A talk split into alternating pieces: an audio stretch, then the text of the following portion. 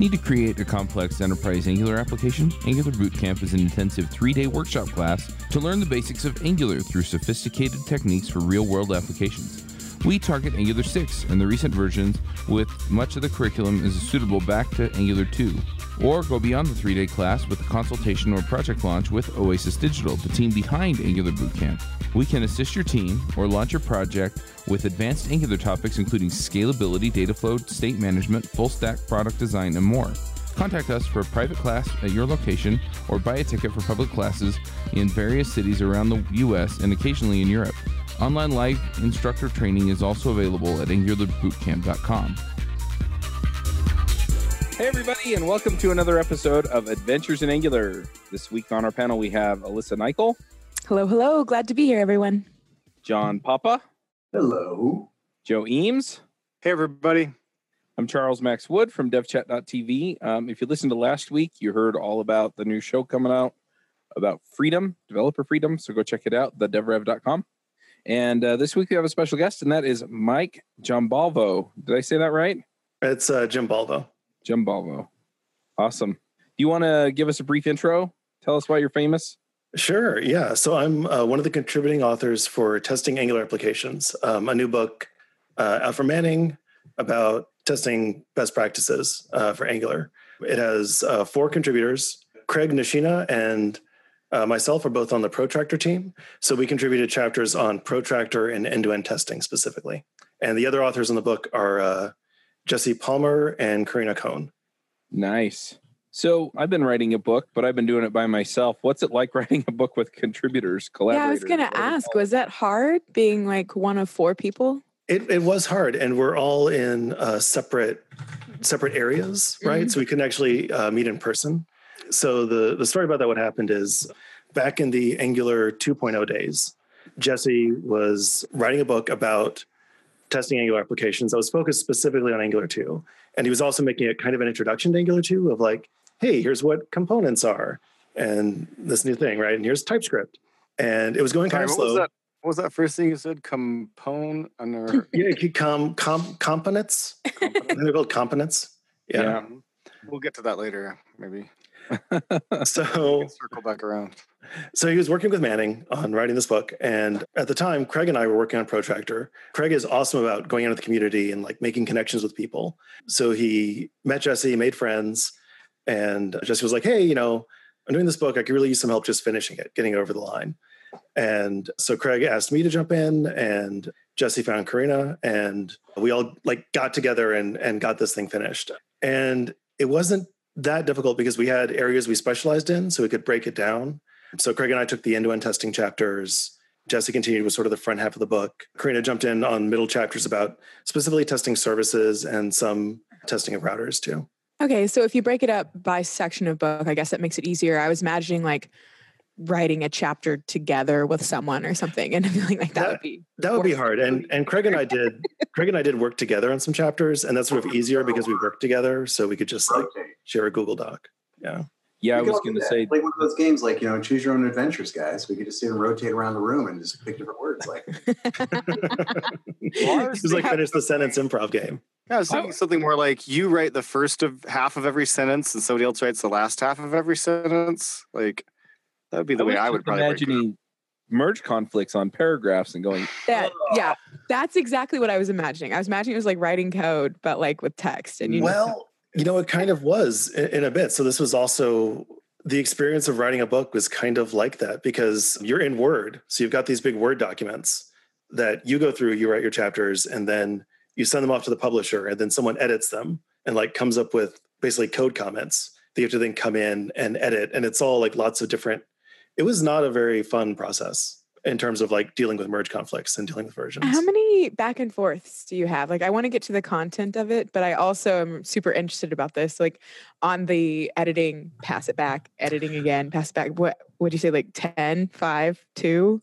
It it depends. I don't know exactly, but I'd say around eight back and forth. And one of the problems with with us is because we had four different authors, they have to do what's called a one voice pass, where they mm. pick someone to go through and edit the book and put everything into like just their voice, just so it's not like you're like switching around styles as you read. Oh, that makes sense. I was wondering because a lot of times when I'm reading a co authored book, I'm always impressed with how I can't necessarily tell that from one chapter to the next it was written by somebody else. So that's intentional. I see. Yeah, there's a specific editing pass. Okay. Um, yeah, so there's like there's grammar and style editing passes, and then there's a technical review phase. It's very waterfall. It's very like we'll do this phase, and we'll do this phase, and we'll do this phase. And I was I was amazed at how kind of slow the process was. We were we had a big rush to get like our chapters done at the beginning of the year, and then it's just coming out now, like eight or nine months later. I see. So it was you feel like the editing process was the main holdup, not the writing. Yeah, definitely. Hmm. So my former co-hosts on Ruby Rogues, I have no regrets. We were going to co-write a book, all six of us, and now I I feel a lot better about not having ever. oh, what what's kind of the core? Like, if you can break down the book into like three or four core ideas, what do you hit people with as far as here, here's what you got to know? Like, if we could just get an elevator pitch on it. And yeah, like, and what is the starting knowledge? Like, do you come in at with we expect you to know testing already, or Uh, no, the starting knowledge is we expect you to have maybe done the Angular intro, I'd say, and that's about it. The book has a, a sample application, um, sort of a contacts app, and it sort of walks you through setting the, up that app, writing tests for it. Yeah, and, and step by step starts with specific examples of testing components, testing services that work together, uh, dealing with asynchronicity, and then goes into end to end testing. So, are there specific principles that you put out there as far as when you write your tests, make sure you're thinking about these things or doing these things or taking this kind of an approach? Uh, yeah, I mean, we we talk about the the testing pyramid in the book, like just in general, having more unit tests necessarily than end to end tests. Starting with, I, I think I think part of what we highlight is the advantage that comes with Angular compared to Angular JS in that you can test the rendering of your component as well, right? So you can test out your template. You can test like when I change this, does this show up here? So that shows up in the book a lot. We also talk a bit about testing asynchronous behavior using uh, the async zone or the fake async zone and sort of the differences between the two. And, and yeah, so the importance of making your tests uh, deterministic. It's it's very example driven, I'd say. Nice. One thing that I want to kind of hit on here, because you mentioned the testing pyramid, and I feel like I've been talking about testing all week. Right, right, right. Because we, so uh, Elixir Mix, we talked about testing. Ruby Rogues, we talked about testing. Last week's React Roundup was also about testing. We had Kent C. Dodds on, and he was talking about uh, testing in React. Um, some of you might know him because he used to be an Angular guy. But anyway, he he was talking about it, and he was talking more about uh, shifting more of the weight toward end-to-end tests with Cypress and things like that because it's faster and easier to do those tests than it used to be. And so, since the barrier to entry is lower, you can see that your entire app works nicely, and you don't have to worry so much about testing implementation details with your unit tests. Right. Right. And and I'm curious, you know, do you see this kind of shift when you talk to people about testing, or are people still using the the pyramid and getting the value out of it? Is what I'm really worried about. Right, right, absolutely. So I would say, like, as a more pragmatic matter, like I personally am not like a huge fan of the pyramid. It's sort of a multi-author book, and that's that's sort of in there. But I would say, in general, like the important concerns of a test are not necessarily how small a bit of code it, it covers. The important concerns are: is it does it run quickly? Is it reliable? If it fails, can you quickly identify the cause? And so, so to give you some background, I work on Google Cloud Platform, which is when you go to GCP, the entire thing is one giant Angular app.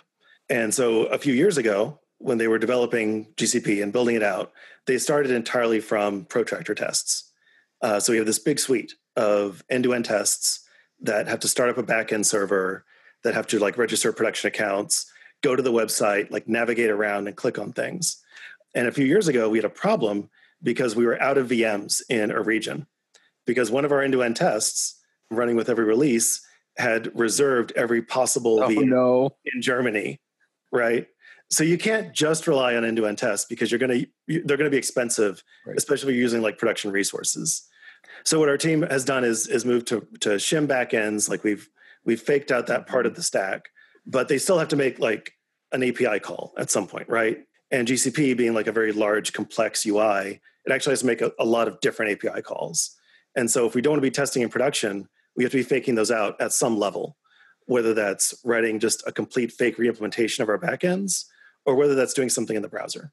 So what we've tried to do, especially with the move to Angular 2 within GCP, is to focus people on taking their, their protractor tests, which start a, a browser and connect to some kind of server of some kind, and pull that slightly back into tests that run in Karma, which we call page level integration tests. So these are, if you look at the testing period, they're pyramid, they're maybe in the middle, right? These are Right. tests that they're not unit tests because they're not testing like a single function or or component in isolation. They're testing an entire page at once, uh, but they're still mocking out a lot of the common framework. A lot of the the router is sort of mocked out. Any sort of service that makes a backend call that ends up being mocked out. But we end up testing the entire page in concert. And because that's not actually starting a server, uh, it starts very quickly because it's not making backend calls. It's very, uh, it's what we call hermetic and repeatable, and it's easier to debug. To, to go back to your question, I would say that that yes, I think that's true. That the balance is between is your test entirely hermetic and that it can't fail from external causes, or are you testing in production? Is your test fast or slow and that it's bringing in more or fewer components? And is your test testing your application end to end? And you want to be testing as far end to end as you can, I think, while still preserving hermeticity and, and making your tests fast, making them reliable, and, and not using production resources. Can we define hermeticity? Does that mean like being a hermit? It means hermetic, so it's from hermetic, not Yeah. hermit. Okay, it's got it. helpful. Yeah, yeah, for hermetic, right? I was like, oh, Yeah. maybe it means like being solo, like a hermit. Yeah, Right. It's more like it's sealed off from outside contamination. Right, like you're in an airlock or in like a, a in a bubble, you know. Um, okay, okay. By the way, after your explanation, yeah, w- what you did writing the book must have been a breeze compared to that. Wow, Yeah, I mean, there's a lot there, but yeah, I mean, the value's there too. You know, the the payoff for having tests in that way, and knowing, you know, having some confidence on, about your code. I mean, it makes a ton of sense to go through the effort given the number of people that use GCP. Right. Yeah, and so to, to go back to your original point, like I think tools like like Cypress are very helpful. Cypress is it's a weird end of the testing pyramid, right? Because it is not running your app sort of completely in, alone in isolation. It's sort of it's living in the browser with your app, like in an Yeah. iframe. So maybe like one level above that is WebDriver testing, where you're actually automating a browser, but you have all this other stuff you have to worry about. And so the that's question how, is, that's how Protractor works, right? that is how Protractor works, yeah. And I, I I'd like to get into that a bit too because it's a long long story. So, where do you recommend people start? Let's say that I have a large legacy app that doesn't have many or any tests on it. Do you recommend they start at the high level, you know, protractor or Cypress type test, or do you recommend that they kind of come down to unit tests or integrations between components or things like that? I think starting in the middle, like finding the right balance that works for you is is what's most important. Like what situation can you create where it's as easy as possible to create new tests as you continue to develop features. Uh, there's a really great book, probably about two decades old at this point, uh, "Working Effectively with Legacy Code" Mhm. uh, by Martin Fowler, and and his his point is that untested code is legacy code. That if you don't have tests around your code, you become afraid to change it, and if you can't change it confidently, then you can't refactor, and that's how you end up with with a mess that no one wants to work on. And the way around that is to start with the outside in, make tests probably at the at the integration level, but again at whatever sort of balance between hermeticity and speed and reliability that you need to find. So probably at the Cypress or at the page level integration test level, nail down behavior. You know, have something that will fail if you break some feature you weren't aware of. So you have the confidence to come in and refactor. And then as you come in and refactor, sort of stake out ground with unit tests for things that are trickier, for things that you're more worried about. I'm not a believer in having like 100% unit test coverage. I think it's more important to, again, to have kind of broad integration test coverage for things that are likely to fail, right? And if there's a really particularly tricky bit of, of code in a single function or in a single component, then by all means have a unit test for that. But to the extent that you're just wiring stuff up together, it's more valuable to have an integration test. Yeah, we've talked to Michael Feathers about working effectively with legacy code on Ruby Rogue. So I'm going to see if I can find a link for that and put it in the show notes. Yeah. I have a question. Yes. Uh, What's your opinion of some of the other tools that have come up in recent times, Cypress and Test Cafe and some of these other tools like this? So I'm not familiar with Test Cafe. I am somewhat familiar with Cypress, although I haven't actually tried it out yet. I've just mostly been following other people's blog posts and, and docs. there's kind of a long story in, in, in, how all of these things fit together. If we look at browser testing five or, or seven years ago, we were using Selenium, and Selenium was a project to make it you know easy to automate web tests. And in the old days, Selenium actually did what Cypress does. Selenium would run in the browser alongside your app, simulating click events, simulating different behavior. That was the way it worked for a few years. And then they developed this alternate way of doing things called Selenium RC, Selenium Remote Control, where it would actually send commands to the browser and run in a separate process. And that was popular at the time because you could write your tests in Java or in Python or whatever and control a browser separately. Keep in mind, this was like 10, seven years ago. JavaScript wasn't as, as great as it is now back then. Selenium RC caught on. And so people created different sort of heroic implementations to make browsers remote controllable and it depended on the browser. So in Safari, you'd have like a special extension. And in fact, for a lot of these, it was you have like a special extension or a special program that runs aside them. And as someone who did browser testing back then, like five plus years ago, it was a pain because for every browser, you had to come up with a way to remote control it, to plug it into your tests if you wanted the same test to run on every browser. This effort turned into WebDriver, Selenium WebDriver. And what Selenium WebDriver has been doing uh, that they just achieved in the past couple of years is pushing for this kind of automation to be a W3C browser standard. So they finally got that. It was it was the result of a long struggle that now browser vendors have a standard that they have to make their browsers automatable via some sort of well-defined protocol. So if you write a test using the WebDriver protocol, you can run it against Safari, you can run it against Edge, IE kind of. Uh, Edge supports the W3C protocol better um, and of course Chrome and Firefox. It was a lot of effort to to get to there, and right at the point when the W3C standard was a thing is when Cypress started become popular because that was the point of like peak pain of having to deal with oh i'm on version 45 of firefox i need this version of the gecko driver or like people would have to like download these drivers separately and manage them keeping on top of version skew was a pain and it was much simpler just to have something like Cypress, which worked just like Selenium did back 10 years ago, where you have your test in the browser running alongside your app in an iframe. And there's a lot of advantages to that. You can more easily mock out XHR requests. It runs faster because you're not having multiple processes you have to juggle. Like it's just in your browser. If you're a web developer, you can debug it more easily because the debugging experience in browsers is a lot better than it was 10 years ago. So I think it's a useful tool, and I think if it works for people, they should use it. But the disadvantage is you're not able to. Your tests aren't quite as high fidelity as they would be using WebDriver. Um, you're not quite testing like the browser in isolation with your app as if a user were sitting there, which is what WebDriver tries to achieve.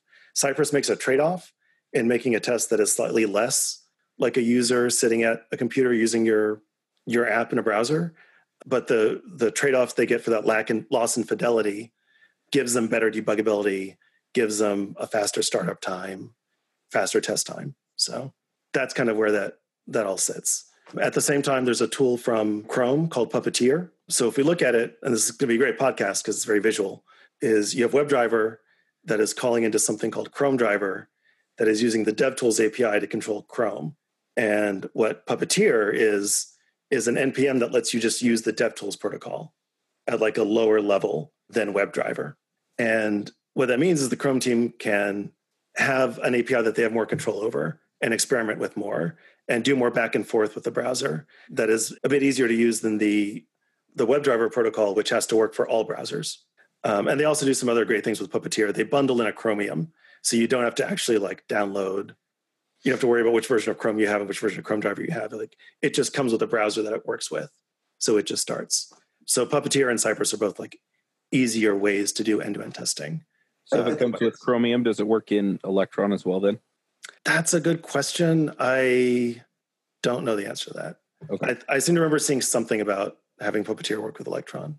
It does use the DevTools API, so I assume it like it at least works at some level. Well, maybe we'll have a listener leave a comment. Yeah.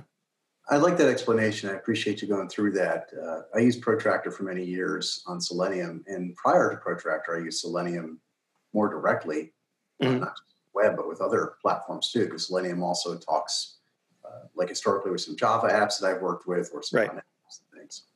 But I'll tell you this: what's great about Protractor was that we could CI it. If that's a verb now. If we could easily put it in the CI processes.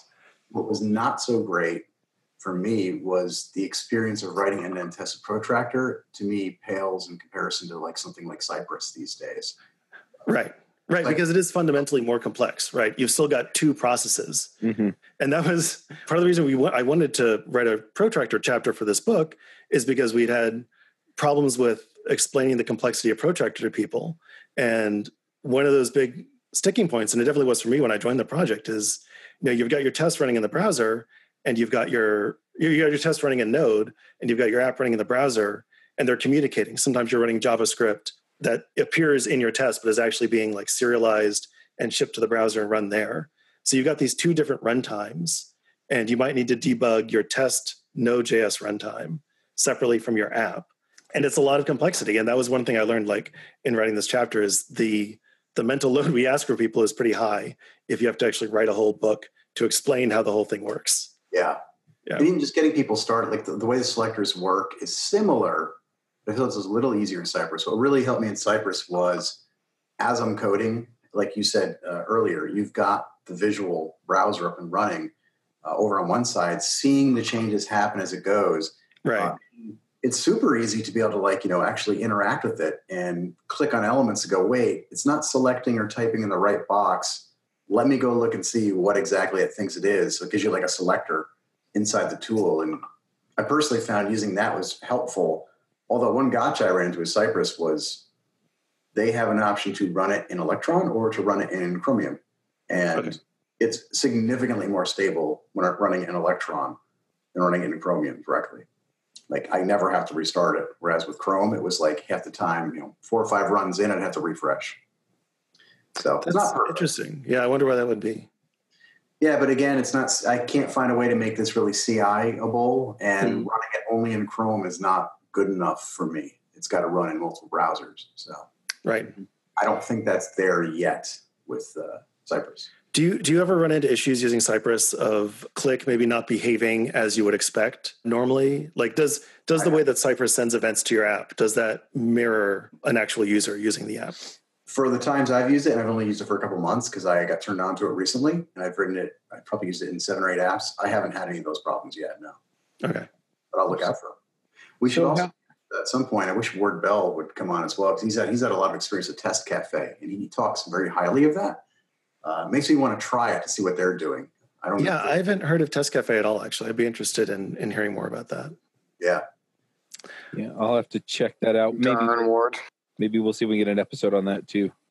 So I wanted to ask about the book specifically. Mhm. Is it available online and where can people get it? Oh, yeah, it's on it's on Manning, manning.com, available uh, wherever books are sold, as they say. so on on like Amazon. I think we have a few codes to give away. Okay. I don't know how that works. Yeah, Um, they sent us some codes and I'm working on a way to randomly give them away. okay. Great. So we'll probably have a page up for that soon and we'll announce it on the show. And, and yeah, so it's available on on like Amazon or on Manning.com, uh, testing Angular applications, and they also for all their books they have ebook versions. Okay, Um, very nice. One thing that I'm I'm curious about here with this too is that you know we, we've listed like four or five tools that you know fit into different niches, lots of overlap between them. Do you worry that your book will become out of date, or I mean, if I have a dead tree version, it's not going to update itself. But sometimes you get updates on the ebooks. That's that's true. Although I don't know with Manning's process of like what their what their process is for doing like a new version of the ebook. Um, but that's definitely something I've been worried about. Like especially as we've we've taken longer to edit it, and as we've been working on stuff in Protractor, and we just we tried to be aggressive about when we were writing it about being forward looking, um, looking at stuff that's coming down the line. To give you an example of that, so in Selenium, every time you make a send a command to a browser, it's actually an async request, right? It's a it's a network request that is going to an HTTP end that is telling the browser to do something. Because async programming was was and well and still is, but because async programming was so difficult many years ago, before promises, before async await, before all of that, they came up with this managed promise idea. And the idea with managed promises was that you would write your test as if it's synchronous, and then at the end, so you say like click, get this element, click on this thing, It's all synchronous code. And then at the end, there's a magic async code that runs the entire command. It's called the control flow. It runs all the async actions. And this was Protractor's, one of Protractor's biggest sort of value adds was that it made dealing with the control flow easier for users. But with the advent of async await, Selenium decided to deprecate that system two years ago and instead say, hey, we're not going to do this manage promise thing because it makes it really hard to debug because you set a breakpoint where you're sending a command. Command actually hasn't been set yet, so you can't actually debug your uh, your test. We're going to instead explicitly make this an async API and explicitly say you have to await every promise that sends a command to the browser. So that came out while we were writing the book, right? That this API that used to be synchronous is now going to become asynchronous and it's going to have all these changes as a part of it. And it's going to mean you can debug your tests more easily, but it's also going to mean we have a lot of things to explain to people now and they have to go back and fix your tests. And so we try to be very forward looking with that and include that content early and explain to people like, hey, what is control flow? You might be hearing about this thing being deprecated. Why does it matter to you? If you have protractor tests, how do I make them work with the new version of Selenium? And so we were able to include that in the book, which is good that it, it came out now because the next version of Selenium 4 removes the control flow. And so people will need to update to this new API. And we were able to like get in a very timely manner instructions on how to do that and explanation for what's going on. And I'm just glad the book came out before Selenium 4 did. But yeah, absolutely. Going forward, I think when it comes to as as someone who works on frameworks or tools, if I want to communicate changing things, it's more effective to maybe do that via blog posts or via podcasts or via conference presentations because books do have a delay to them. It is a very, you know, non-agile process, I think, to get published. I'm also wondering, and this comes out of the episode we did on JavaScript Jabber. We were actually talking about testing the front end, and uh, the approach that our guest took was, and that was Josh Justice, uh, who was our guest. But anyway, he works for Big Big Nerd Ranch. He was doing some testing where he was actually testing components with something like Cypress. And I'm wondering at what point, and, and I'm curious where everybody's at with this, at what point do you have this breaking point where you go, you know what, this isn't a good fit for Cypress or, or Selenium WebDriver or Test Cafe or something, and it's a better fit for something like Jest or Mocha or something like that? Is your job search stuck? Maybe you're not getting any interviews with employers, or maybe you are, but no job offers. Or you may be new and not even know where to start. This is Charles Max Wood, and I'm releasing a new course and ebook on how to find a job as a software developer.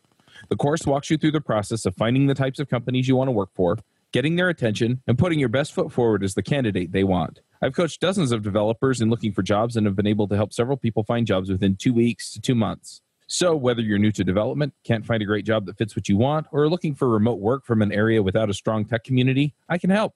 Go to getacoderjob.com and sign up today.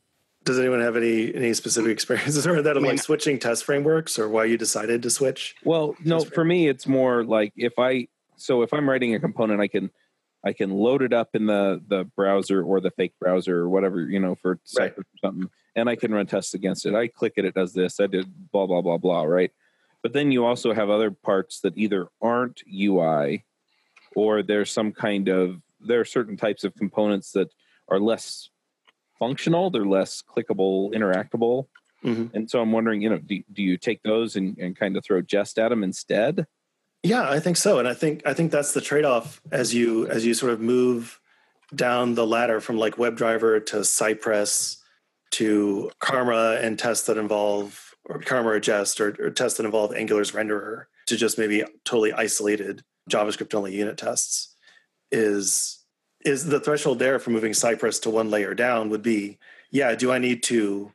There, there's a distinction between white box testing and black box testing, right? So black box testing is I, this is a black box. I don't know how it works. All I do is I push buttons and stuff changes. And then white box testing is more I know internally how this is implemented, and I know that I need to make a call to a service here, mm-hmm. or send this kind of event, or do this kind of other thing to create the state that I need and I don't have much experience in in Cypress actually. So that's a that's a good question. Is in Cypress if you need to have a service do something, or if you want to trigger some sort of action that isn't triggerable through the UI, how do you do it, and how difficult is that to do?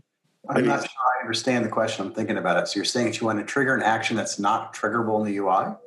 Yeah. So let's say that part of my page has some sort of event that can fire and show like a free trial banner or some sort of special banner that, you know, when this API call comes in, then this needs to show up on the page. How do I do that in Cypress? How do I do things that don't involve just interacting with the page?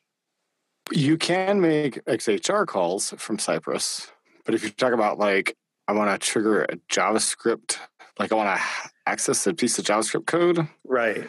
Yeah, I don't. Or or maybe uh, an interaction from say NGRX or something, right? Where you know you you have some data change and you want to you want to test the the data flow, but you don't necessarily need to test the UI for it.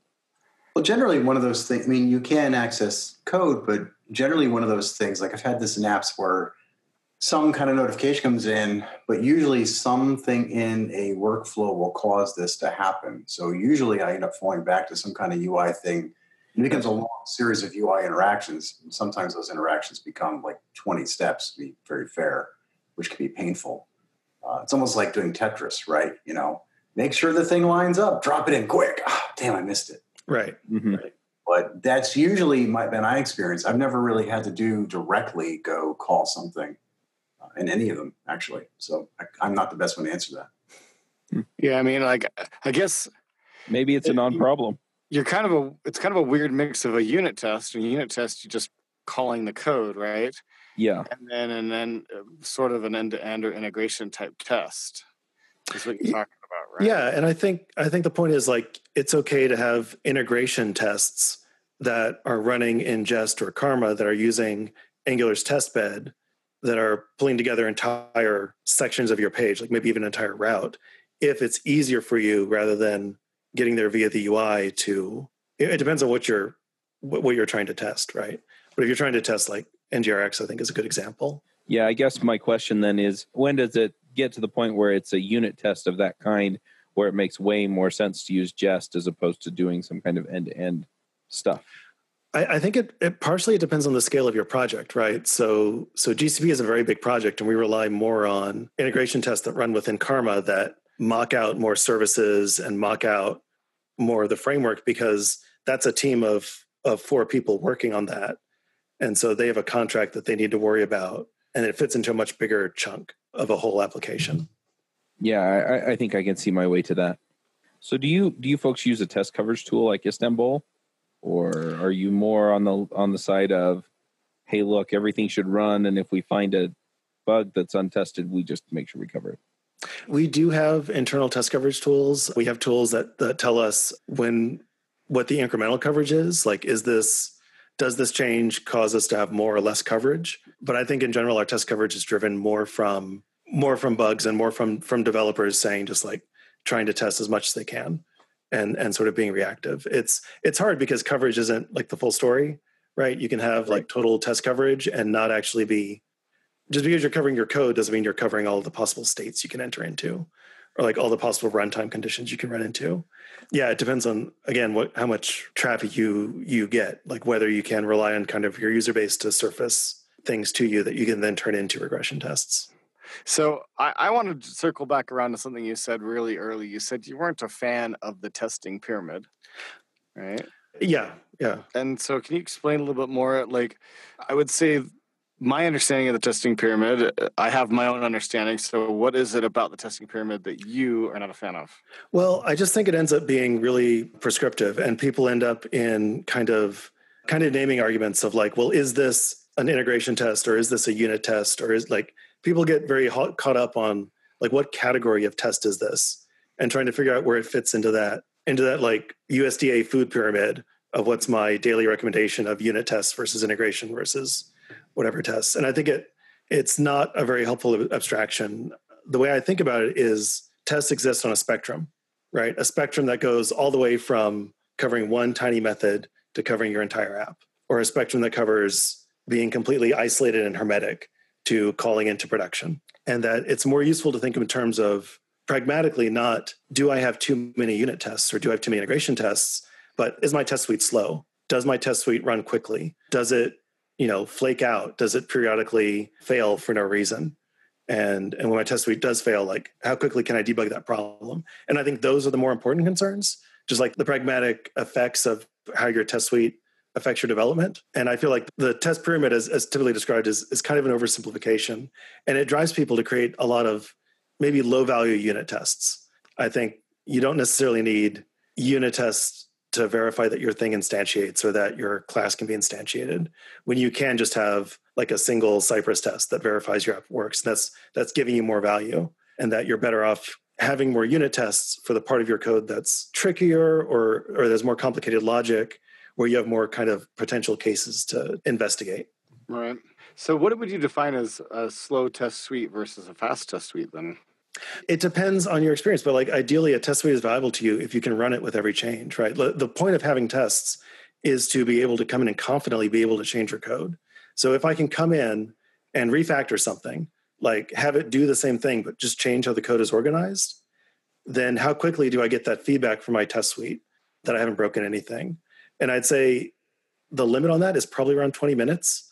Faster is always better. If your test suite runs in like less than a minute, that's awesome. If it takes longer than 20 minutes, if it takes like an hour, that's probably too long. I don't understand. How could you work with it being 20 minutes long if you're like, I don't, I literally can't compute that. yeah, the, the 20 minute test suite for me is, oh, sorry, I was on Twitter. Right. right. When it finishes. Right. Well, because you're talking about being able to run it every time you have a change, but that tw- there's no way 20 minutes equals that, right? Or are we talking about like really large changes and not really large? Not like every time you change a letter, but like every time you oh. put together like a PR or something, okay.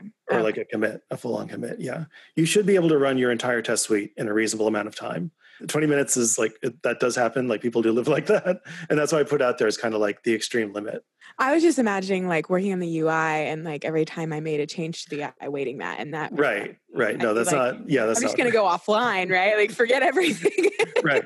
Yeah, I'm typically using a test runner that will run just the relevant tests for the parts of the code I changed, Right. and that's usually based on what file it's in, and Right. those will return fast. And then I'm not off on Twitter, you know, looking up tweets about Donald Trump or something.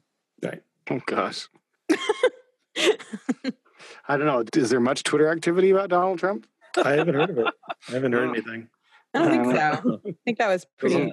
It'd be Doesn't worse if the sound guy used Twitter. Oh golly. Yeah, I don't. I don't think he does. I don't think he uses it. They Um, just discovered a really cool feature for test suites. If they're going to take longer than a certain amount of time, you put a threshold on those. It automatically suggests different Twitter feeds that you should be checking out. Oh dear oh, lord! I love Oh, that's a great feature. I would never Oh, get anything done. Great as in horrible. it could just like stick in tweets in the results so you don't get distracted. oh. Yeah, that may be the worst productivity idea ever, right there. Yeah, like 10 out of 20. Like, here's a new tweet. oh. Of course, I, I am going to tie into a product. Or, you know, I'm going to create a productivity tool now that re- recommends like Pluralsight courses or something. You're partially done with this one. Go finish it. Yeah, or we noticed your testing sucks. Go take this one. yeah, very cool. Uh, so yeah, so do you have different recommendations? We've talked a lot about like end-to-end testing and sort of the, the component integration testing. Uh, do you have recommendations for the uh, unit testing part of things? Keep them small, keep them focused. May, maybe not so much. I don't know. Yeah, I mean, I would say keep them small and focused definitely, and don't obsess about exhaustive unit tests. Like think about what think about what question this test is asking, and what you're going to do if it fails. And you know, if it's a don't write trivial unit tests. Don't write tests that just like can't fail or won't fail unless some like some other test would have caught them. Right. Just make sure your tests are giving you value. Also, it's uh, really helpful just to make sure a test can fail, especially when you're doing async programming. Just as you know, as you're writing a test, if you're writing tests and your tests all pass, don't just trust that. Like try to introduce a bug and verify that the test you wrote will actually fail and will actually catch something. Smart. yeah, that especially that happens in async programming because you might. It's really common to to not have your test wait for a particular result to come in, right? And just sort of pass. Like the default behavior for a test is to pass. So it's helpful to make sure that your expectation was hit and that expectation actually captures something valuable. Well, I don't know what else to jump on. You did mention that uh, the GCP app is a big Angular app. So, do you typically run the code or write your tests in TypeScript? And does it all get compiled by the TypeScript compiler? Or are you doing things more in JavaScript on that end? Or how, how does that all work? So JavaScript is an officially supported language at Google. It is the only language to have gone through the like officially supported language process as of a year ago. So you know, like like ten years ago, they they came up with a policy of this is what needs to happen for language to be accepted at Google. We already accept Java, Python, C++, and JavaScript because we have to. And they defined a, a policy of steps you could do to get a new language approved. And TypeScript is the only language to have successfully gone through that process. Oh, I think you said JavaScript was. Okay, so yeah, TypeScript was. Yeah, yeah, yeah. So, so you can um, use TypeScript, is what you're saying. Right.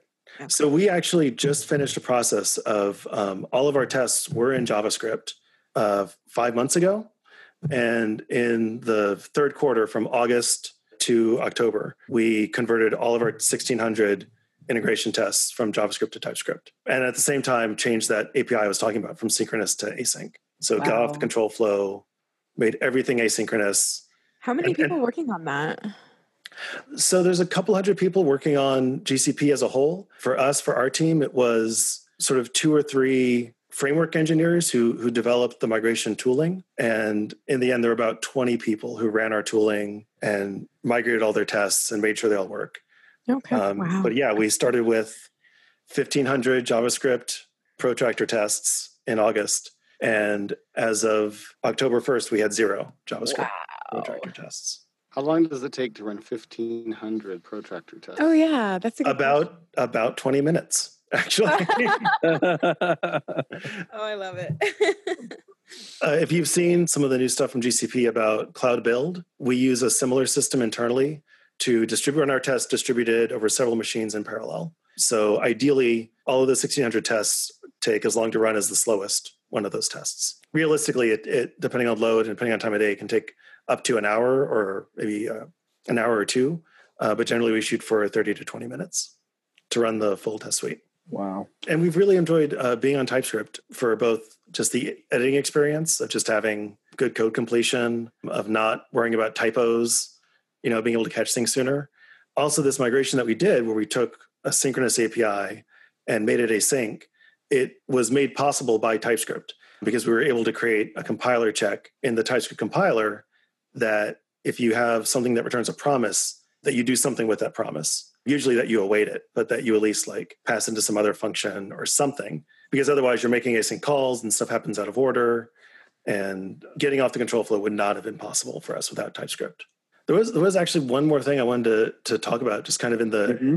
in the general aim of like end to end testing. So as I mentioned, we're GCP. We have we have a couple hundred developers. We have uh, some in Warsaw, some in New York, some in Seattle. And our typical dogma for telling people how to write end to end tests was that you create page objects.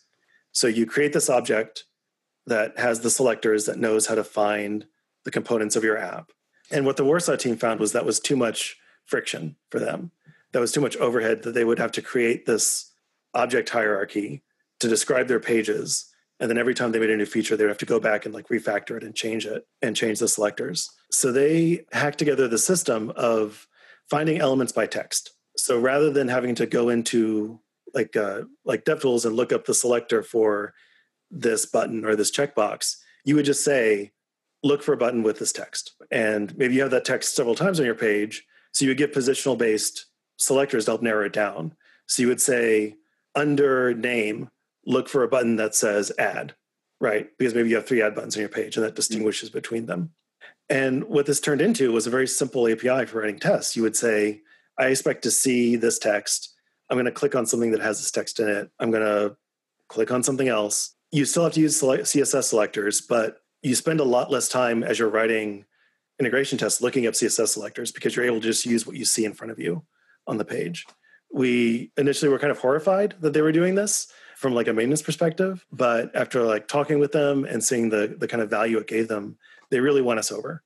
So Craig and I did a that was our talk at NGConf this year was about um, a few things in Protractor. One was the control flow, and one was this this new approach we call Action Helpers, which is a library for writing integration tests that doesn't depend on selectors. That depends on the the text that you see when you look at the page.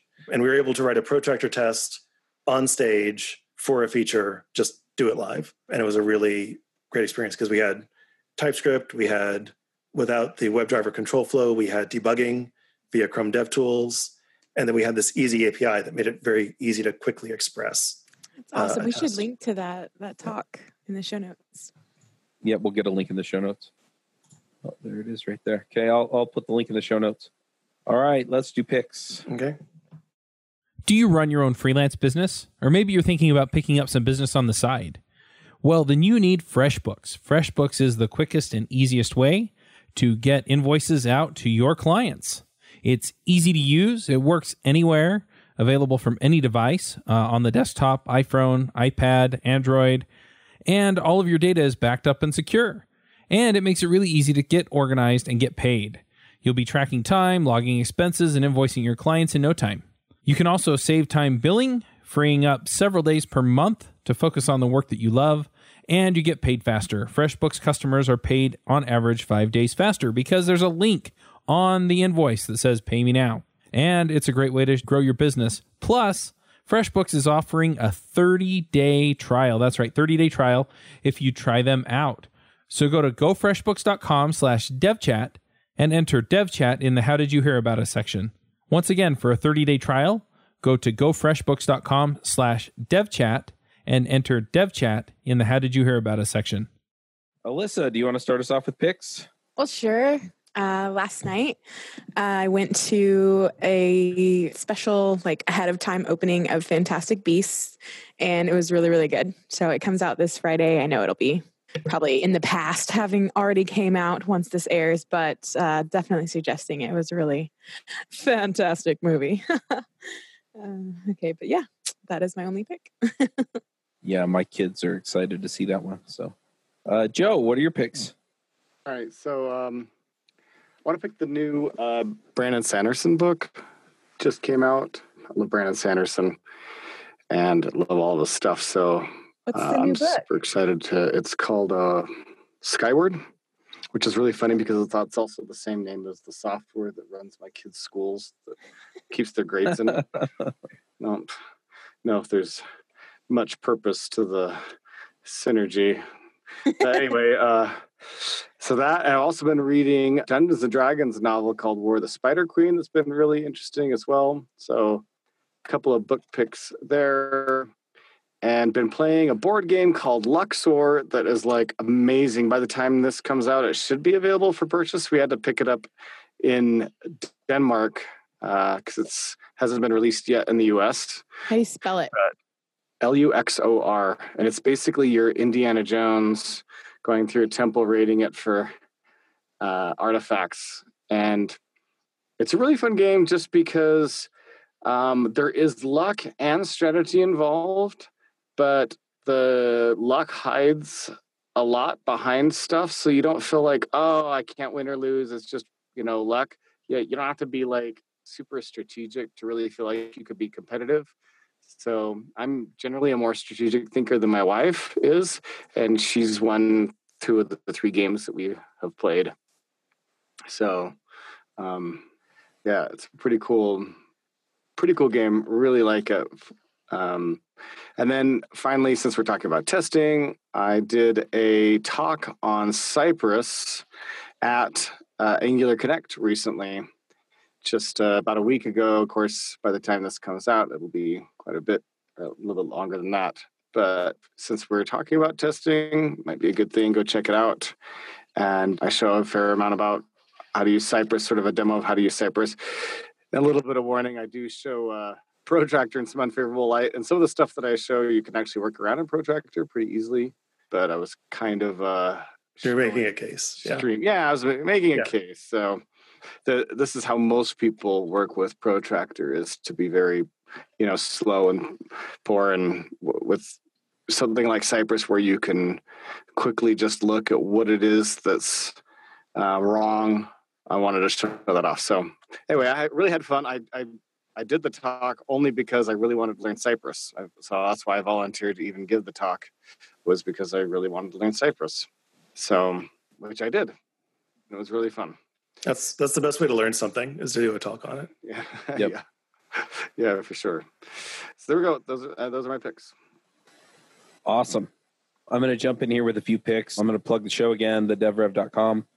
Um, I've got a few other things coming down the pipe, some uh, webinars and more content.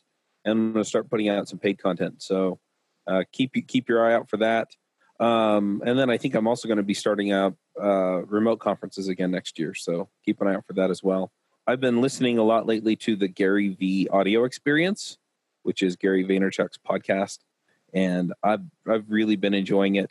Um, I kind of started at the beginning and downloaded all of the episodes, which filled up the storage on my phone and crashed it. But it's all better now. I've listened to enough of them to where I have like a gig of space on my 64 gig phone. Anyway, really enjoying that. And then how many hours of audio is 64 gigs? Just just curious, like if you if you lost if the internet died and you lived for 40 years before you died, you know, like wasteland zombies, and so there would be no opportunity. Is that the scenario that you were going for? Is what if I better have all this audio here for 40 years worth? Is that kind of how that played out? Yeah, pretty much. I, I have to have all of it. you know, Uh, it's, it's like- possible to just download the stuff like the next six or eight episodes, listen to those, and then get the others. That- Shut up, Joe. That's a thing. Shut up, Joe. I love that. I was just assuming he was going through that much content. I was like, rocket, man. yeah. So one gig, it depends on the compression rate on the MP3s. It's it's a few hours, I think. like, is the audio only in like wave format or? All right. Anyway, I'm getting off. No, I'm just kidding. So yeah. So I, I've I've been uh, I've been enjoying the podcasts, and I I got Skyward on my wish list in Audible. So when I get some credits, I'll probably buy it. We got everyone's picks except Mike's. Mike, do you have some picks for us? Uh, yeah, so I've been reading uh, Scale by Geoffrey West. Uh, so Geoffrey West is a uh, physicist who decided to work in biology, which is typically it's not a story that goes well. It's like the physicist tries to reduce everything to uh, to physics, but uh, it's it's a really interesting book. He he explores a lot of interesting questions about how do biological systems change as they scale, and what relates, say, the lifespan or the metabolism as an organism. So, like, how do all how do all mammals relate to each other as they scale from a mouse to a whale, and how does the whale's lifespan uh, vary with its body size compared to, say, a mouse?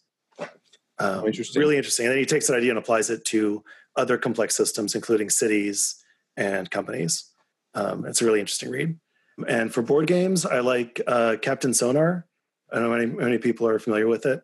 That's a fun game. Yeah, it's a it's a Good game. real time cooperative slash competitive uh, board game. I don't think there's anything else quite like it. Yeah, that's the one where different people Space take different Cadets. Dice Duels is very similar.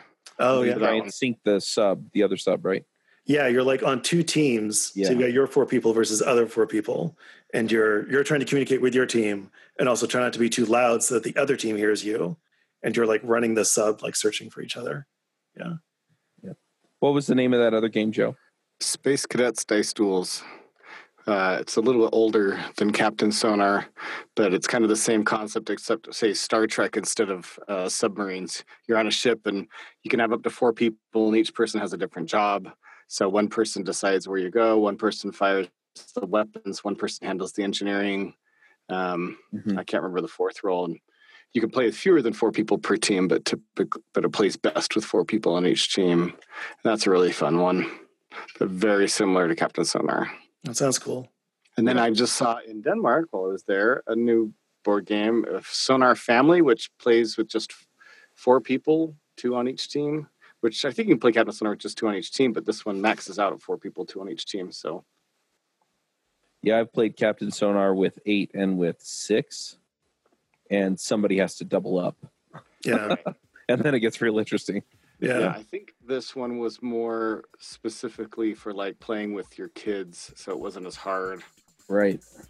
Sounds good. Well, Mike, if people want to find you online, is there a place where you blog or tweet or put your code? Uh, there isn't. I'm on uh, Twitter at Heathkit, H E A T H K I T. And I'm also that on GitHub and pretty much every other social platform. Good deal. Well, thanks again for coming. Uh, we'll go ahead and wrap this one up. And we will catch everybody next week. Bandwidth for this segment is provided by CacheFly, the world's fastest CDN. Deliver your content fast with CacheFly. Visit C A C H E F L Y dot com to learn more.